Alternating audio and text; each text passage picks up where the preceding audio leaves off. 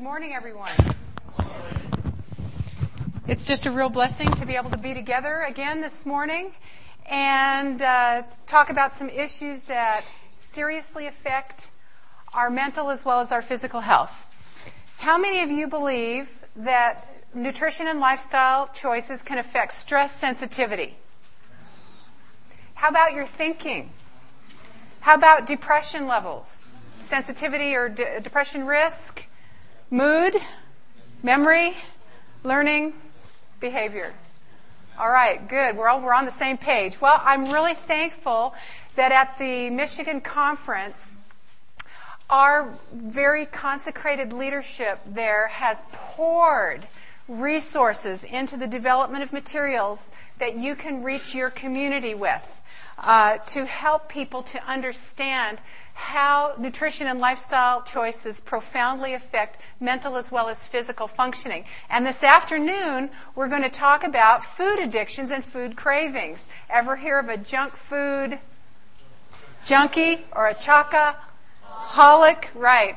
And so we've developed a, a, a, series of materials that I want to just let you know about. It's called the Lifestyle Matters Health Intervention Series. And the topic that I'm going to be presenting to you today is from this book, which is available. It's called Foods for Thought Nutrition's Link with Mood, Memory, Learning, and Behavior. And I'll invite you to take a look at this. It has worksheets. We have designed programs that you can do just uh, four interventions over a two week period. I trained uh, 125 lay people in Michigan. We had meetings at 100 different sites simultaneously. Amen? So we have some very dedicated pastors in Michigan, some wonderful uh, lay people that were involved. We had thousands of guests, and we've been able to go throughout the United States and in Canada training how to reach the community. And then there are follow-up programs that last up to a full year. The other topic that we have is diet and stress. Is what you're eating eating you? And it shows the relationship between nutrition and lifestyle and stress sensitivity, immune function, and depression uh, risk factors. So uh, I'm very, very thrilled today. Our, our Magabook, Colporteurs, went out in Michigan with this book last year and it outsold cookbooks five to one. It was especially popular in well to do communities because people are just so stressed out. And uh, we, we, had, we sold thousands and thousands of these books throughout the state, which prepared the way for these meetings. Yes, sir. Uh, it's available at any Adventist book center. Yes, but you mean for colporteuring? Yes, see, see my husband afterwards and he can help you with that. It's, it's part of our literature program with the conference. And just to open with a spiritual thought today, uh, when was the book of Hebrews written? When? About what year? During Paul's lifetime. That's really good. I can tell you're used to answering essay questions. it was written about four years, about 66 AD, four years before the destruction of Jerusalem. So was it a critical, urgent time? Critical, urgent message. And if you read the book of Hebrews, you pick up on the urgency of the tone. And in Hebrews chapter 1, Paul expends an enormous amount of of energy and appeal and exhortation, establishing the divinity of Jesus Christ, establishing that he is not like the angels, he's worthy of worship, that, the, that this is something that is part of the new covenant that the, the Jews need to understand. And then in chapter 2, it begins with this verse. It says, Therefore, we ought to give the more earnest heed to the things which we have heard, lest at any time we should let them slip. And that word slip actually means drift. There's an amazing author in our church from the olden days. His name is M.L. Andreasen. You ever heard of him? He's written a book called Hebrews, and if you can get your hands on a copy of that book, I suggest you do so. He has a comment on this verse that I'd like to share with you as we open our health segment today. Because I believe that our message of biblical living is a spiritual message. And it has a spiritual foundation. and It has an urgent tone to it. Let them slip. It says here the picture is one of drifting inhabitants, unaware of the fact. Before they realize it, they are nearing the cataract, far from the old landmarks. And um, and no effort is needed. As one glides down the river towards sure death, the sensation is one of contentment and well being, a delightful drowsiness. Do we eat some meals that just cause a delightful drowsiness? You go into that three o'clock dip.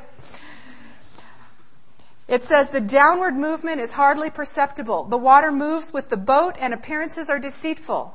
Unless one awakens in time, the danger is very real. For every one who falls into great sin, there are ten who are drifting. Now, the point that I'd like to draw out in relation to the health message with that statement is that the subtle erosion of mental faculties begins in childhood with an inordinate or a, a inordinate diet. Uh, when you think of dementia, what's the first symptom that you think of? You think of memory loss, but in actuality, by the time memory loss really occurs, there's already been 23% atrophy of the brain. Subtle erosion of personality has occurred that has been taking place over years. And so we want to understand that our most precious commodity is not our waistline. It's not even our pancreas or our heart or our liver. It's actually the brain. The battle is not for the bulge, it's for the brain. It's our most precious faculty. Would you agree with me on that? Today we want to take a look at the brain effects of good nutrition. And we want to see uh, how pharmacologic doses of macronutrients can actually change brain chemistry and the structure of the brain and create addictions. We're going to look at that this afternoon. But before we do, I want to give an, a little demonstration just to show you what a psychopharmacologic dose of a macronutrient is. Now, what is psycho? What does it refer to? The mind. Okay, what's pharmacology? Drugs. Okay, so what is a macronutrient? What are the macronutrients? Fat, sugar, and protein, basically, glucose. Okay, those are the three macronutrients. So, what would a psychopharmacologic dose of a macronutrient be? It would be a mind altering dose of a nutrient that has drug like effects in the brain. And the reason I need to do this demonstration before we have our multimedia presentation is because I want you to understand that there's a difference between having an after dinner mint or an occasional dessert and having these drug like doses of a macronutrient. I do not have a problem with us having an occasional sweet item. But the problem is we're having a birthday party for breakfast, Christmas for lunch, Thanksgiving for dinner, and Fourth of July before we go to bed. And there's a lot of fireworks going on, but not the kind that we like. Now, the program that you're going to see, if we can get it up, and it is up, praise the Lord. The program that we're going to see today, the demonstration that we're going to see today, are actually all available to you. This is fully scripted. All of this is what you will be doing for the community in just a two week period. We've had amazing results. We've done it at hospitals, medical schools, inner city communities, and it's a great way to make friends and, and just establish lasting relationships. I had a, um, the opportunity to share at a Pentecostal, an inner city Pentecostal church, and do this program. This is a group of people that had never had any health intervention. They had never had any instruction in their lives. This is an obese, diabetic population. And uh, it was a crazy service. I'll tell you, it was really, I've never been in a, that kind of a situation before, and it was pretty, it was very interesting. Lovely, lovely people. And when the pastor had his closing prayer, he called his congregation to repent and to change their eating habits. And uh, he prayed for the spirit of stick. And I asked him when it was all over, I said, What is the spirit of stick? And he said, Sister Griffin, what you've shared today is life saving for our people. It's going to make a difference in the quality of our life, health care, and whether our children even make it in school or not. He said, but with all that information, he said it takes a revelation from God to make it stick. And that's what I'm praying for for my congregation. Isn't that just beautiful? So we need the spirit of stick. Amen? All right, I need a volunteer to help me. Can we get the lights on for just a moment before we begin this? Will my remote work for me, honey? You know, this is a program about keeping stress levels down. This does not help. I need a volunteer. All right. Young lady, come on down quickly. I only have an hour, and this is when I start the PowerPoint, it's an hour. Oh, well. I'm going to talk very fast today, but uh, what's your name? Margina. Margina? Margina. Margina. Nice to meet you, Margina. Uh, do you recognize this bottle? All right. Does anybody in this audience recognize this bottle? Okay. What is it? It's a Mountain Dew. You know what my husband calls it? Mountain Don't.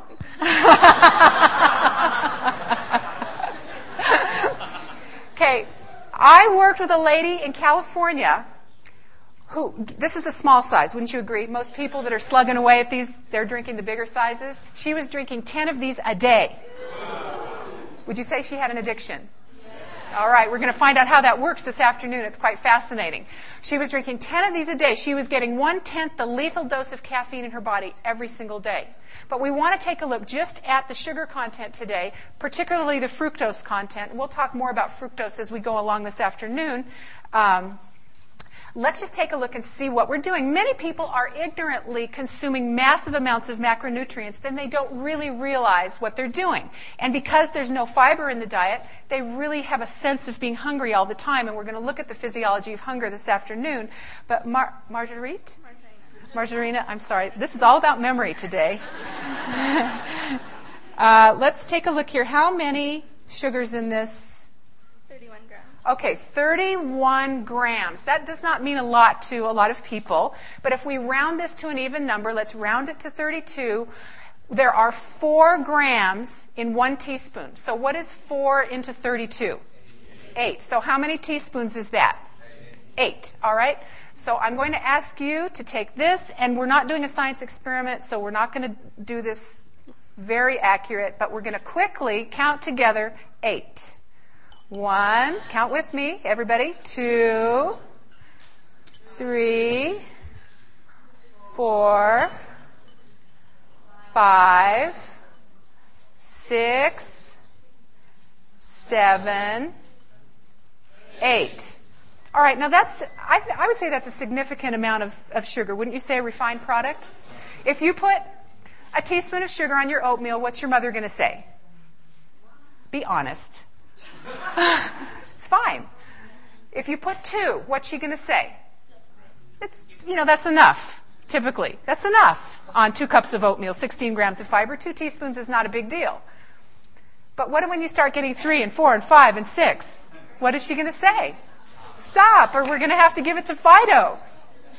But that's not really the end of this story. Uh, how many servings do we have here? Two and a half. 2.5. All right. Do they tell you on the commercials that you're supposed to share your Mountain Dew, your small one, with one and a half friends? okay, so how many more teaspoons? If we have another serving and a half, how many more teaspoons do we need to add? All right, let's do that. Let's count together. One, two, three, four, five, six, seven, 8, 9, 10, 11, 12. What's 12 and 8? 20. For every ounce in this bottle, you have a teaspoon of sugar. With the larger size, which is 32 ounces, how many more teaspoons would you have to add? Another 12 to this glass. But you know, most people don't just have a, a, something to drink when they're hot and they want a little something in their stomach, so they'll get a nice chewy candy bar to go along with it. So let's just have a look here and see what our snack is going to amount to. Um, how many sugars? Let's see. Let me look and find it here. There's some interesting information on this little package. Okay, right here. 21 grams. Okay, let's round it down to 20. How much is 4 into 20? How many teaspoons is that? Okay, 5. That's right. How many what's the next question we want to ask? Oh. How many servings do we have? Three. 3. All right. You know that candy bar that's hidden in your scarf drawer?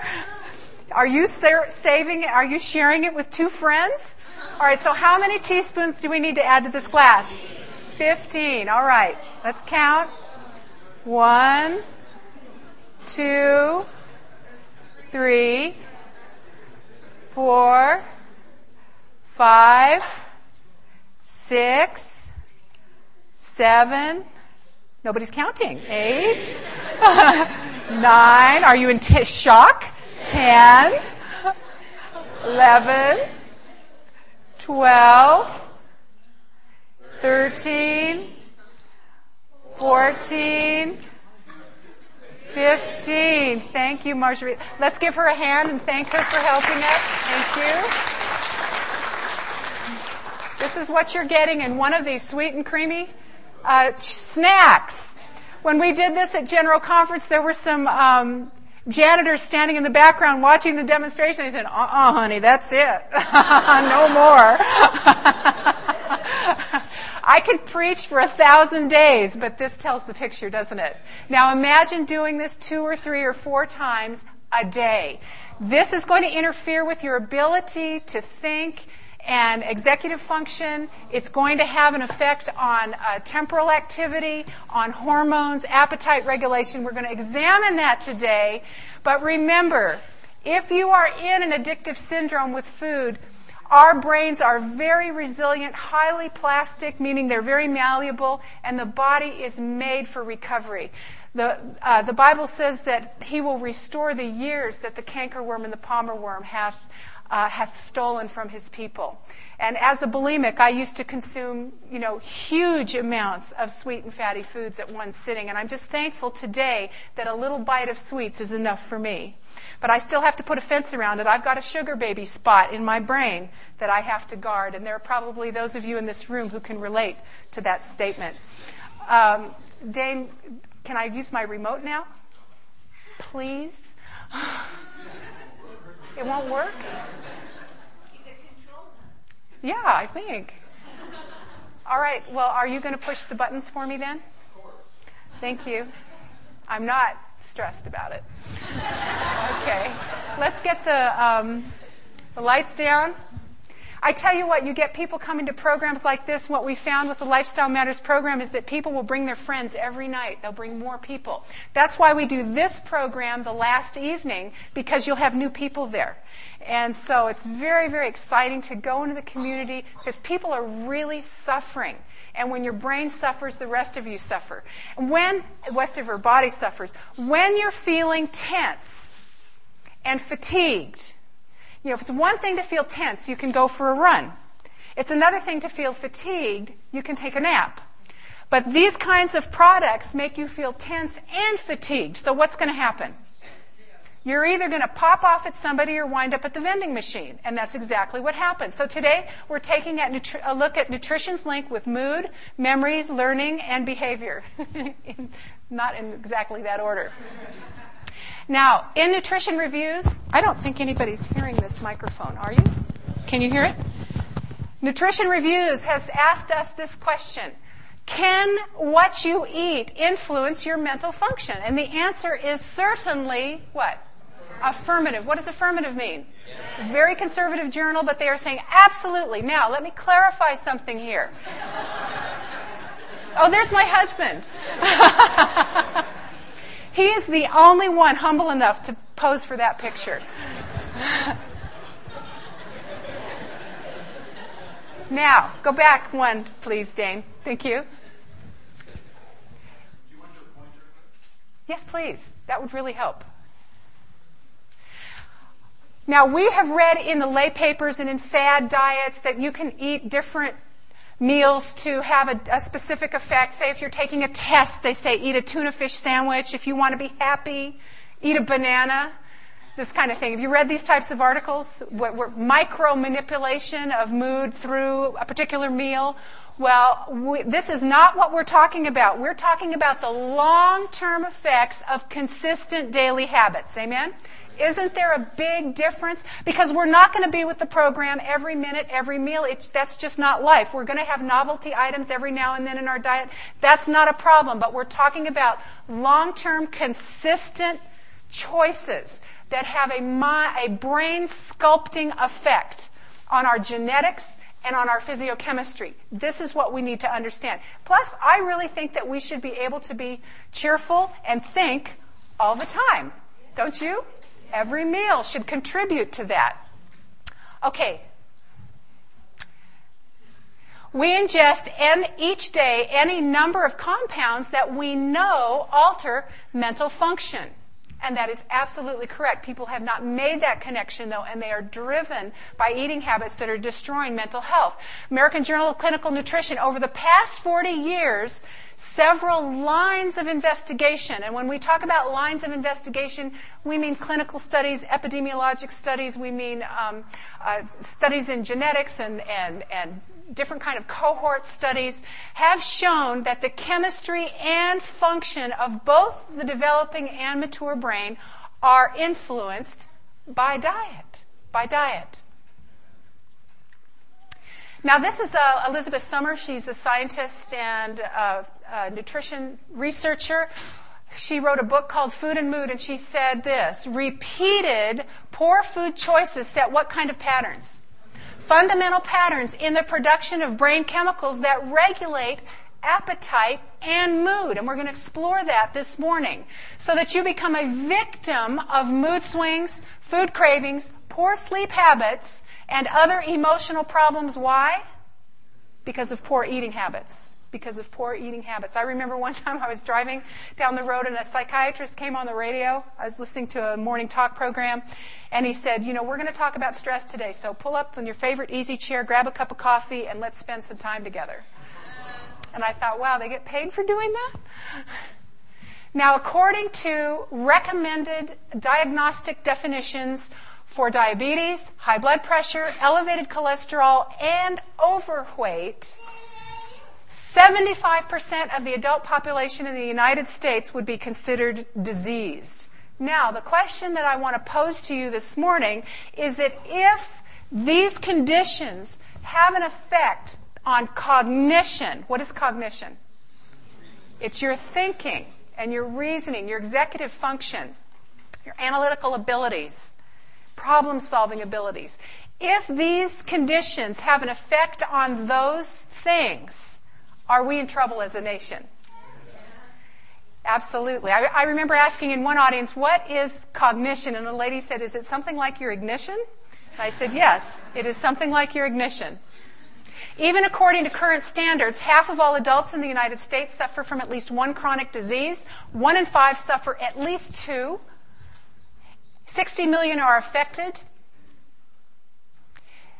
Almost two thirds of adults are either overweight or obese, and the fastest growing category of, ob- of obesity is morbid obesity, which is more than 100 pounds overweight, uh, causing 300,000 deaths annually directly caused by overweight and 1 billion overweight worldwide. And in our book, we have a third book coming out the first of next year and a new module on addictions. It's called Living Free, Finding Freedom from Habits That Hurt. And in our chapter on food addictions, we, do, we deal with food addictions, substance addictions, and behavioral addictions. We even have a whole chapter on entertainment addictions, television addiction, and the brain changing effects of constant stimulus from uh, the novelty type techniques of television and what it does in the brain. But uh, obesity is a worldwide problem. One in every five Chinese in the cities uh, over there suffer from either overweight or are diabetic. In some African nations, obesity outstrips malnutrition four to one. Uh, one third of Italian children overweight or obese. Half of Chile, Peru, Uruguay obese or overweight. And so this is truly a worldwide problem.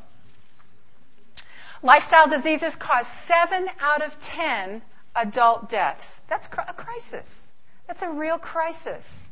We're going to see some amazing uh, uh, slides on that this afternoon. At an annual cost of more than a trillion dollars, children are at risk. Nearly half of U.S. children as young as age five have at least one heart disease risk factor. Overweight has tripled in age, uh, children age 6 to 11, and the interesting thing about that is that when a child even experiences transient obesity, It has a lifetime changing effect on, on the shape of the heart and risk for diabetes and overweight later on in life. Children who are overweight are 20 to 30 percent heavier than the heavy children of just 10 years ago.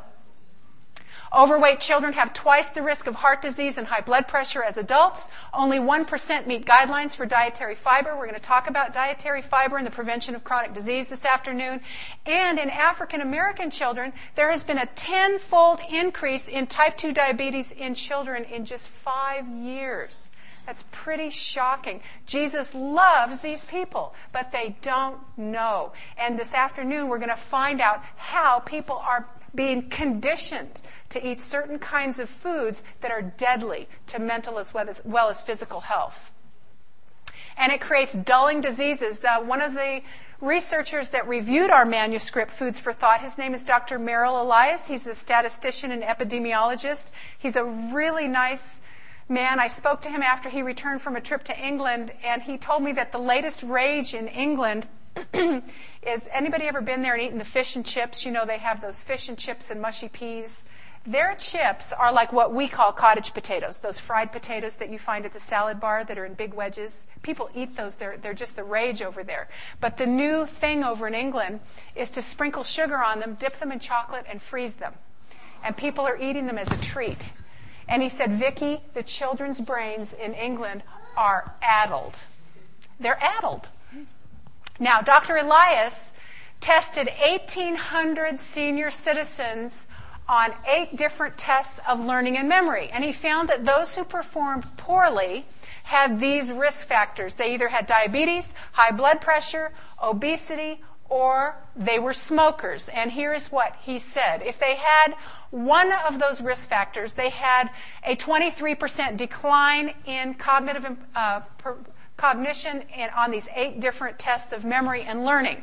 For each added factor, they had an additional uh, a 23% decline. And he said this the more risk factors a person has, the greater the risk of developing memory and learning impairments. And we're going to talk a little bit about the progression of dementia this morning. Elevated LDL cholesterol is linked with a fourfold increased risk for dementia. And for lay people, I just say L is for lousy, H is for happy so they can remember the LDL versus the HDL. And of course, ratios are important as well. But elevated LDL cholesterol is significantly linked with increased risk for dementia. Elevated total cholesterol triples the risk for dementia. An interesting study of 7,000 older diabetic women showed that they had have a 74% increased risk for cognitive impairment uh, in, in the progression of this disease if it is left to progress. Now, this is one of my favorite um, uh, studies. It shows there are a number of studies that show that chronic high blood pressure is linked to tr- two to three-fold increase in dementia-linked lesions. Now, let's discuss for just a moment what a dementia-linked lesion is, and if you could back up to the brain there, Dane, so his brain is showing. There we go. Um, what is the most common dementia in the United States? Number one dementia. Alzheimer's. What's the second one? Multi-infarct dementia or uh, vascular dementia is the second most common dementia. Both of these have very strong lifestyle factors involved. As a matter of fact, the woman that wrote the foreword to our book, her name is Dr. Helen Kim. She is the director of pharmacology and toxicology at the University of Birmingham, Alabama. She runs a, uh, a, a lab that does tests on uh, uh, dietary protein in her lab. And in her studies with macaque monkeys, she discovered that animal protein tends to turn on Alzheimer's switches, genetic Alzheimer's switches uh, to produce that disease, and soy protein tends to turn them off. Now, having said that, does that mean that all people who use animal foods are going to get Alzheimer's disease? Does it mean that if you're a vegetarian, you cannot get Alzheimer's disease? It does not. We are talking about risk. And so there is a significant association with the types of dietary constituents and turning on genetic switches that would hasten um, dementia. And the, the story gets even more interesting with multi-infarct dementia, or what we call vascular dementia. And as we look at our model here, here is the brain, here is the limbic area of the brain, down in the brain stem, and the brain is like a percolator. It percolates information throughout the brain to create an association that we call cognition or even memory. And memory is actually a, a, very plastic thing too. It's very changeable depending on your present mood state. And just to give you an example, we don't have a spot in our brain called grandmother. There's not a spot you can find where grandmother is. But when I mention the word grandmother, it's what you recall about grandmother is going to have a lot to do with what you're thinking and processing and feeling right now. So if you're in a bad mood and I start talking about grandmother, you're going to think about the time she made you sit in a hard wooden chair and eat liver, something like that. And it's a very negative thing. But if you're in a really good mood, you'll remember her lilac perfume and she used to read stories to you and feed you those cookies that brought you into the condition you're in today. you know, that kind of thing. so, um, and so memory is very plastic. This is part of the healing power of the Bible. I wish we had time to talk about the healing of memory through what we become today in Christ. It's an amazing thing.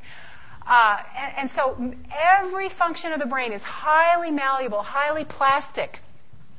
And so when we get sensory uh, information, sensory input, it is it all goes up through the brainstem area and it percolates to areas of perception, association, place, um, logic, and all of these things, and it rallies from these different parts of the brain. Well, when a person is developing multi-infarct dementia, it is due to two reasons, usually. The two reasons are clusters of little dead cells begin to occur here from slow, sluggish, fat infested blood that, that begin to break down or stiffen the little arterioles in this area of the brain. And then the other thing that begins to happen is neurologic degeneration, just the degeneration of nerve cells. And that's what they call lesions.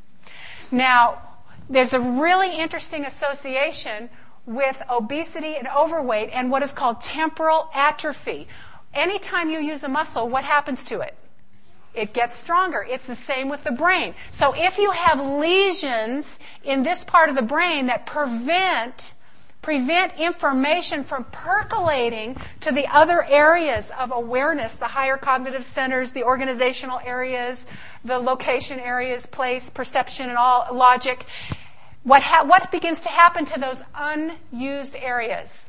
They begin to atrophy. That's exactly right. And so with no particular lesions or damage in these areas of the brain, you begin to have a subtle erosion of personality because the, the brain itself begins to atrophy because of lack of access of sensory input to those areas of the brain because of these lesions. And so what happens with uh, high blood pressure is they, the blood vessels begin to reroute around those dead clusters of cell cells. And it's a survival mechanism, but it is not as efficient as if, you, of course, you use prevention. But the good news is, is that when you have a diet high in antioxidants, ever heard of antioxidants?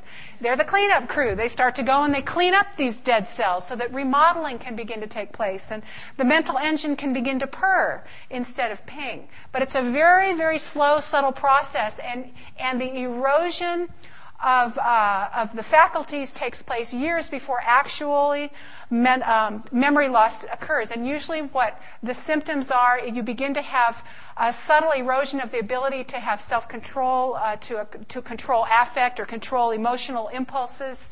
Um, that is a that's an executive function. Being able to sit still when you're going to get a shot is is a, a high executive function. That kind of thing that begins to deteriorate. The, the, restraint, the ability to restrain yourself, begins to deteriorate. The other thing that begins to deteriorate is an area called the orbitofrontal cortex, and so the ability to execute what you plan begins to deteriorate. So you make lists, but you never follow them. You just never quite. And at this point, I always see wives start to jab their husbands in the ribs. But being able to follow lists and things like that, this is where a lot of senior citizens are taken advantage of by these phone scams, where they, they empty their bank accounts over the phone to a stranger because they're more vulnerable, because their faculties are beginning to subtly erode. But no one has diagnosed the encroachment of dementia.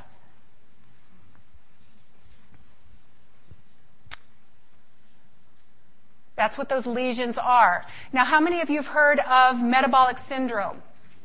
One million teenagers have metabolic syndrome. One million have been di- have are thought to have metabolic syndrome. Uh, trouble.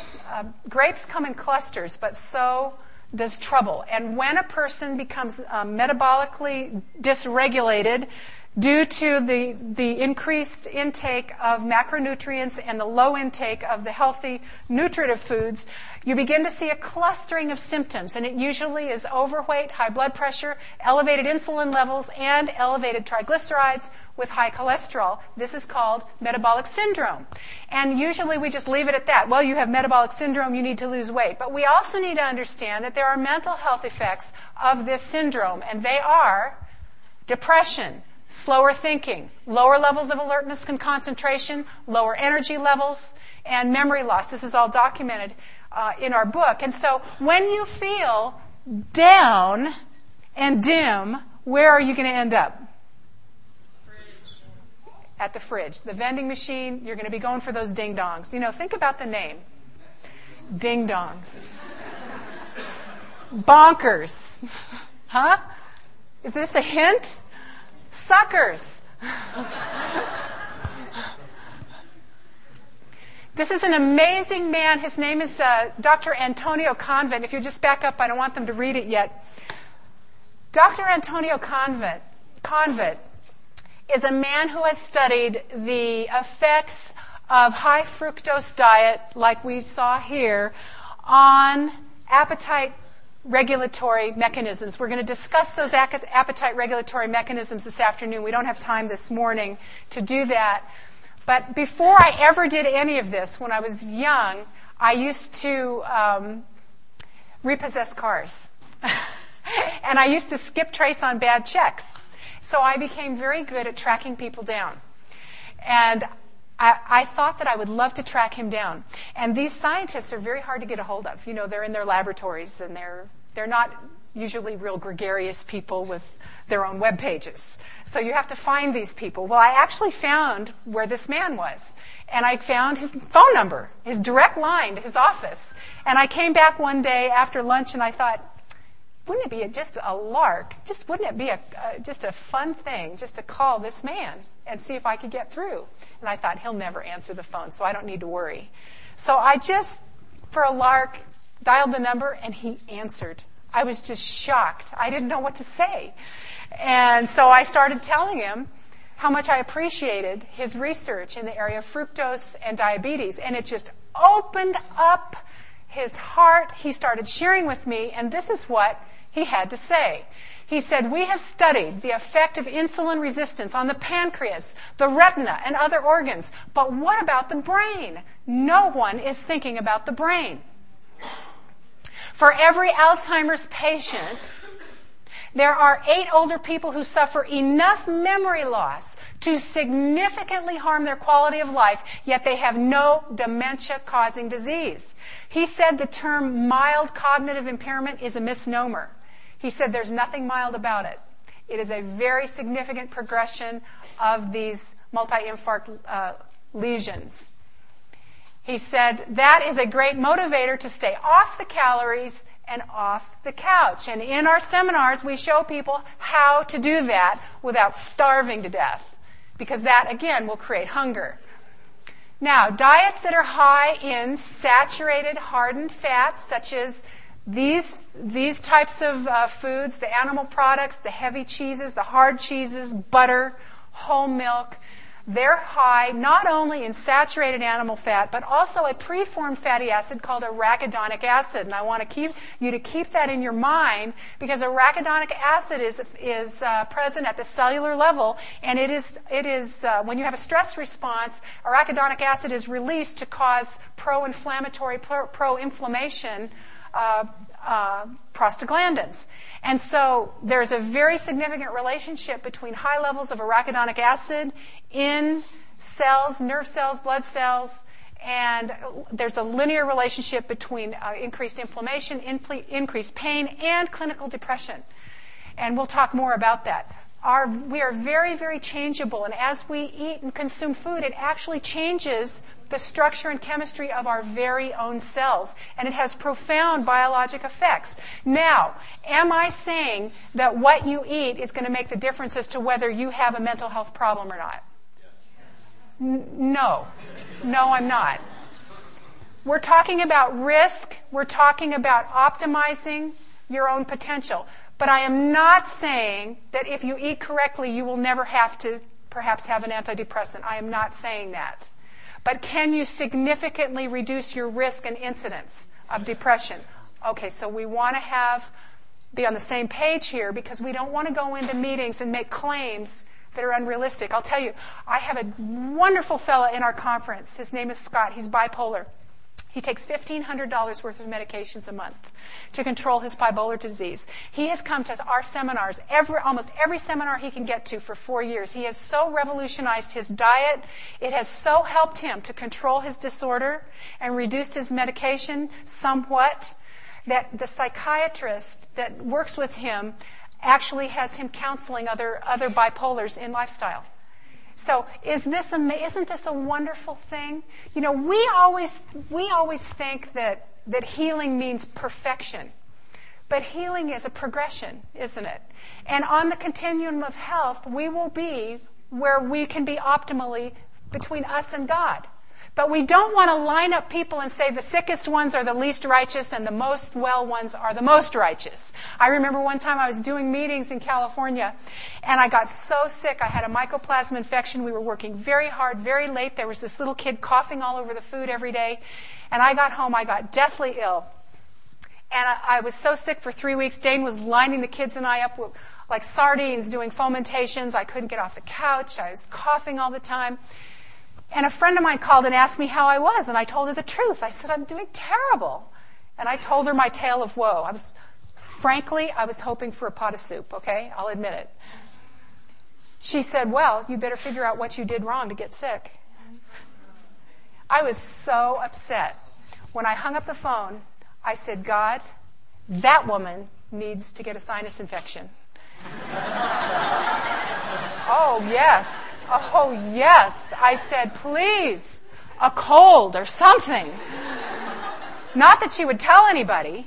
I do know her cat got sick, but we do not want to go in with that kind of an attitude because people have different genetic constitutions, different frailties, different, different ability to, he, to be healed. And that's in God's hands, isn't it? We do our best, and then we're within the shelter of God's loving arms, regardless of health outcomes. Amen? Isn't that the important thing? We want to bring people to Christ. Um, I need my. Okay, trans fats. I wish we could talk for an hour about trans fats, the pro inflammatory effects. It blocks a very important system that makes uh, powerful eicosanoids that reduce inflammation. Very, very important to watch your trans fats and try to keep them out of the diet as much as you can. Uh, diets high in refined foods. Okay. All right. this is. All right, first of all, this is not a door prize, number one. You will have to stay after and re- do recitations if this keeps up. This is very bad. Diets high in refined foods, refined sugars, quick, go. Animal products, and dehydrating, stimulating drinks are what create metabolic syndrome and all these mental health uh, effects. We need more of the whole grains. Whole grain foods, rich in magnesium. Magnesium is uh, responsible for more than 350 enzyme functions. Your body produces its weight in ATP every day to produce energy. And magnesium and about six different vitamins are required for that process. So if you don't feel energetic, if you're just dragging, lassitude, extreme weariness, this kind of thing, I always wonder is this person magnesium deficient? High levels of calcium cause magnesium deficiency and loss of magnesium. So does high fat, high sugar type of regimen. Okay, I need to hurry along here. I'm really running late. We need more of those great fats. FAT is not spelled BAD. Remember that. Uh, the, we get beautiful monounsaturated fats in nuts. Did you know that? Nuts are on average 65% monounsaturated fats. Olives, olive oil, avocados, very high in uh, antioxidants. Olive oil, extra virgin olive oil, has 30 different flavonoids, very rich in hydroxytyrosol, which uh, softens arterial walls. So we want to enjoy those healthful fats. Even if you're overweight, you can be fatty acid deficient. So we want to start switching out the kinds of fats, and we'll discuss why later on. We want more vitamins, minerals.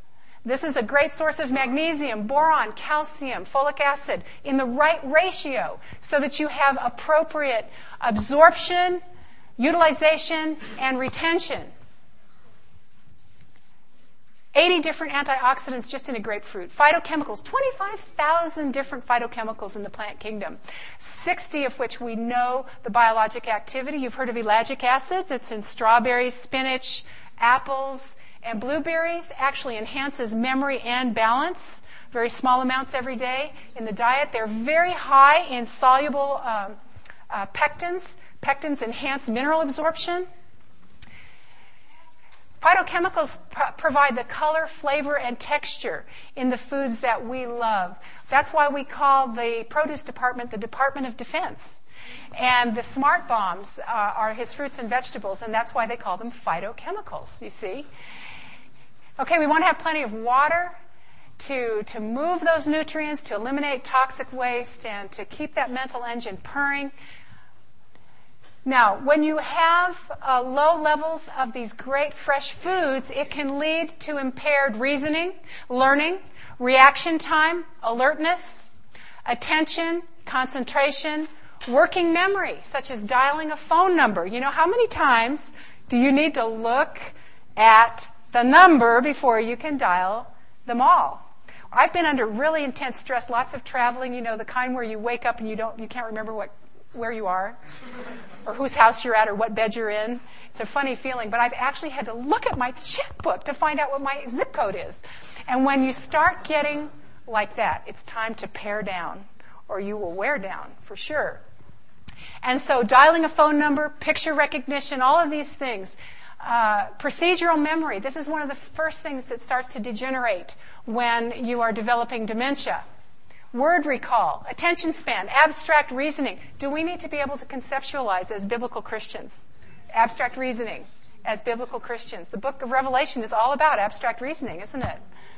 Intellectual performance, very, very important. Short and long term memory.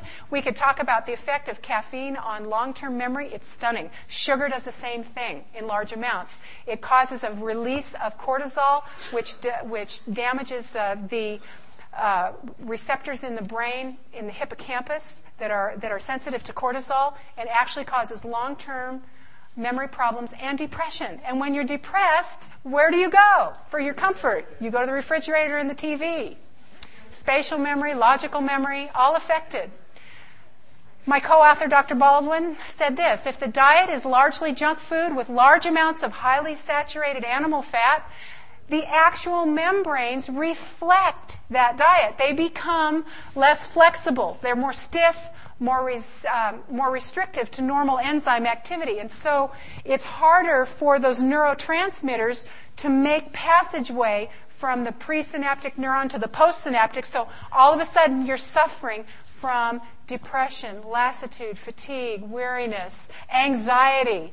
When uh, we'll talk this afternoon about what sugar ad- addiction does to uh, dopamine and norepinephrine levels in the brain, producing anxiety. When you're anxious, what happens? You end up at, I don't know what they call it out here, Winchell's? Do they have Winchell's? Pardon? Is it still here? All these years. Okay, I used to buy those things that are the size of a dinner plate. Uh, with a big cup of coffee, and that was my breakfast. And I acted like that was my breakfast, too. The brain effects of high fat and sugar, uh, the structure of the membranes is affected, permeability, fluidity, gene expression, profoundly affected, flexibility, electricity, conductivity, and sensitivity. I wish we had time to relax and talk about it all, but it's in, it's in our book. The brain effects of a high fat and sugar diet, it alters blood sugar metabolism, promotes high insulin levels. One characteristic of Alzheimer's patients is elevated levels of insulin in the brain. Hinders oxygen and nutrient access and causes free radical damage. What's the antidote for free radical damage? Antioxidants, very good. impedes circulation, intensifies nutrient deficiencies, which then alters neurohormone function and promotes neural degeneration. And this leads to low level thinking. These have an impact on our mental health. Decreased sense of well being. Do people have a decreased sense of well being today? You can't live on chips, chops, and lollipops and it not have a profound effect on the brain. As a matter of fact, Ellen White says that the mind is seriously affected by what we eat and drink. Increased feelings of fear. Are we seeing that? Because when you combine the lack of access to the higher centers of the brain with increased stimulation of the novelty centers of the brain, with novelty foods, and I'm not saying we should never have a novelty food, but when it's a constant barrage of novelty foods, it stimulates an area of the brain called the amygdala. And so you have increased feelings of fear. The television does this as well. Impaired reaction time and increasing levels of depression, heightened emotional irritability. It's like that caricature I saw in the nurse's refrigerator. It said, I have one nerve left, and you're about to get on it. And we see this today, don't we see?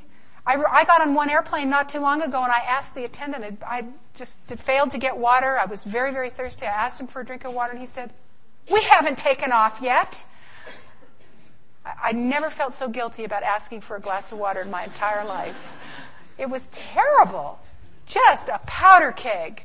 Increased extroversion, nervousness, and poor memory. That's going to help you get through school, isn't it? Think about that the next time you're going to grab one of these. Ben Franklin said a full belly makes a dull brain. And he also said this, and I've dared to share it at some medical schools. I think it's really funny. He says that, uh, he said that if all of materia medica were cast into the depths of the sea, it would be all the worse for the fish and all the better for um, all the better for mankind and all the worse for the fish. I don't mean it, okay? He said that, I didn't. I'm not saying there isn't a place for allopathic medicine, but can allopathy cure what lifestyle has destroyed? No, it cannot do it. It can only ultimately exacerbate the problem or prolong the misery. He said this My refusing to eat flesh occasioned an inconvenience, and I was chided for my singularity. But with this lighter repast, I made the greater progress from greater clearness of head and quicker comprehension. He didn't know about insulin resistance, metabolic syndrome, and arterial vulnerable plaques, but he knew it made him think more clearly. And we want to direct people's attention that direction and help them to begin to make that connection. Because kids are quitting school because they can't think. Kids aren't making it because they can't put it together. And this may, may make the difference in a marginal student. Amen? That wasn't a very hearty amen. I happen to believe this very passionately. As a matter of fact, we have a DVD that we show each night. There's a DVD section that we show. My husband has won 60 international awards for his productions. And it's just a beautiful thing to watch. People love these programs. And in that program, we go into a, um, a school in Appleton, Wisconsin, a school for juvenile delinquent teenagers. And, and it's a story of what happened in that school when they changed the nutrition program over a two year period period, they saved $5 million on social services, vandalism, police, grades went up, dropouts went to zero, rule violations went down. Absolutely stunning results. And the kids give their own testimony as to what a change in diet did for them. Monounsaturated fats. It's time for an oil change. The monounsaturates, may help improve attention and cognitive function, especially in the elderly. As we age, we need more of those monounsaturated fats. They tend to lower LDL cholesterol, elevate HDL cholesterol. So a, it helps as an anti-inflammatory fatty acid aids in tri- triglyceride and hypoglycemic control because it tends to make our muscles uh, and adipose tissue more sensitive to insulin, so the body won't be converting excess glucose to triglycerides. Contains antioxidants, softens arterial walls. What about flax and, and the omega 3s? Where, where do we get the omega 3s? Whole soy, flax, walnuts, other nuts, greens, Canola oil it has an excellent fatty acid ratio of omega 3s to omega 6s, lowers triglycerides, lowers blood pressure, and may lower depression. This is really interesting because as you switch your diet, it lowers the amount of the arachidonic acid in those cells and begins to replace it with the omega-3 fatty acids that we form in our bodies, and there, is a there are lower levels of impulsivity and depression as this process begins to take place. I went to an oil chemist meeting in Montreal, Canada, to, to attend seminars on olive oil and omega-3 fatty acids, and some world-class researchers were there presenting their data.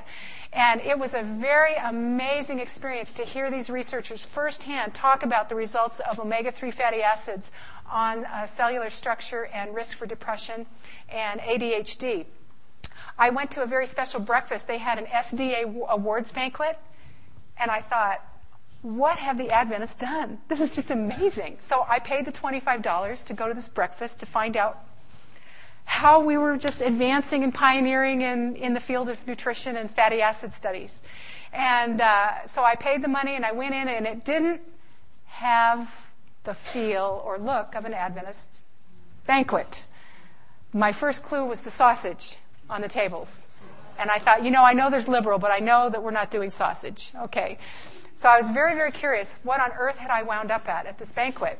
Well, I found out that SDA also stands for Suds and Detergent Association. So I was uh, the only nutritionist at the Suds and Detergent Association awards banquet.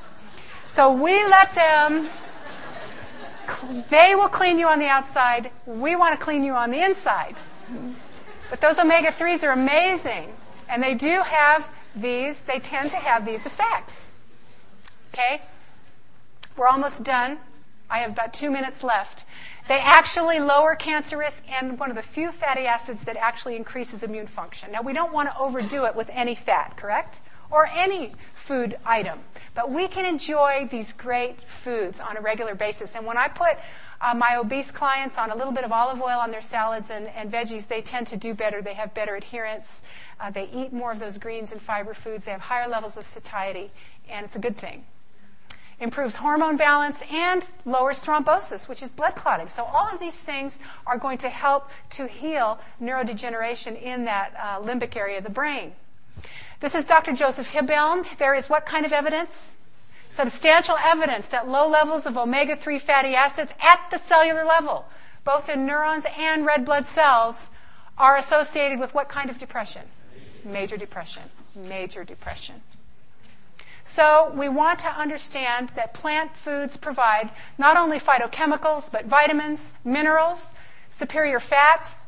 And remember, these vitamins, minerals, and uh, act as very powerful, uh, very significant cofactors and factors in producing the neurotransmitters that drive metabolic reactions. We need fats to transport um, the fat soluble vitamins. They're very important to cellular structure. They're very important to uh, form powerful hormone precursors. So we need fatty acids. We need those superior proteins that we find that are not metabolically wasteful. Antioxidants, fiber. I wish we could do a whole program on fiber. It's amazing the impact of fiber. 10 days on a high fiber diet, study at Cardiff University, improves mental as well as physical health. Very, very important. Water, fewer calories, but more satiety. How many of you would like to get to the place where you crave the beans and the good leafy green salads, not this iceberg stuff, but the nice spring mixes, and that one bite of a dessert is enough? Does that sound like a nice goal? A little bite of a sweet is enough but you really crave those good things. That's our goal, is to get you into that mental state. Plant foods promote lower risk for dementia, cholesterol levels, blood pressure, diabetes risk, cancer, and degenerative diseases, 30 different degenerative diseases at least, but better mental function, blood sugar control, immune function, body weight, regularity, and hydration. So remember your veggies because low fruit and vegetable intake is linked to higher levels of damage to nerve tissue in this area of the brain, resulting in shrinkage of vital memory centers and damage to brain blood vessels, resulting in compromised blood supply. These are the two most common causes of cognitive decline in the elderly. I saw a German study that said that only 3% of dementias are actually uh, more strongly genetically driven than environmentally. 3% of cases, which I think is really significant. Plan on plant power. Jerry Cott, I don't think there's any question that antioxidants have a beneficial effect on almost any degenerative disease. Isn't that good news? We can start making some little small shifts right now that are going to start to help us feel better, function better, have more energy, be more supple and less stiff, mentally as well as physically. That's our dear Dexter. If you just saw his picture, he's our designer for these beautiful books. He didn't used to eat that way till we got hold of him. But you see how happy he is now? you didn't see the, the rope tied behind his back, no. Enjoy those fresh fruits. Brighten up with healthy lunch. See those healthy fatty acids, whole grain breads. And lighten up your supper. What are you going to do? Build a barn before you go to bed? Very, very important for growth hormone production, fighting inflammation, cancer uh, fighting to lighten up that supper if you have supper. Fiber up those meals and enjoy those fresh veggies. This is a burger, a burger made out of bulgur wheat, really delicious, very easy to make. Most of our recipes are right from the grocery store. So be veggie smart. This is God's Department of Defense. He wants us to have a rainbow of colors. Doesn't that look beautiful? Fills you up instead of out. This is one of the ways that God shows that He cares for us. He's given us a rainbow of colors to enjoy. He knew that we needed more than something to look at in the sky, so He put it on our plates. He daily loads us with benefits. We need to begin to see what He's given us in terms of a, a really a, a, a, farm, a pharmacy full of benefits for mental as well as physical health. It's one of the ways that He shows us that He cares for us. Thank you.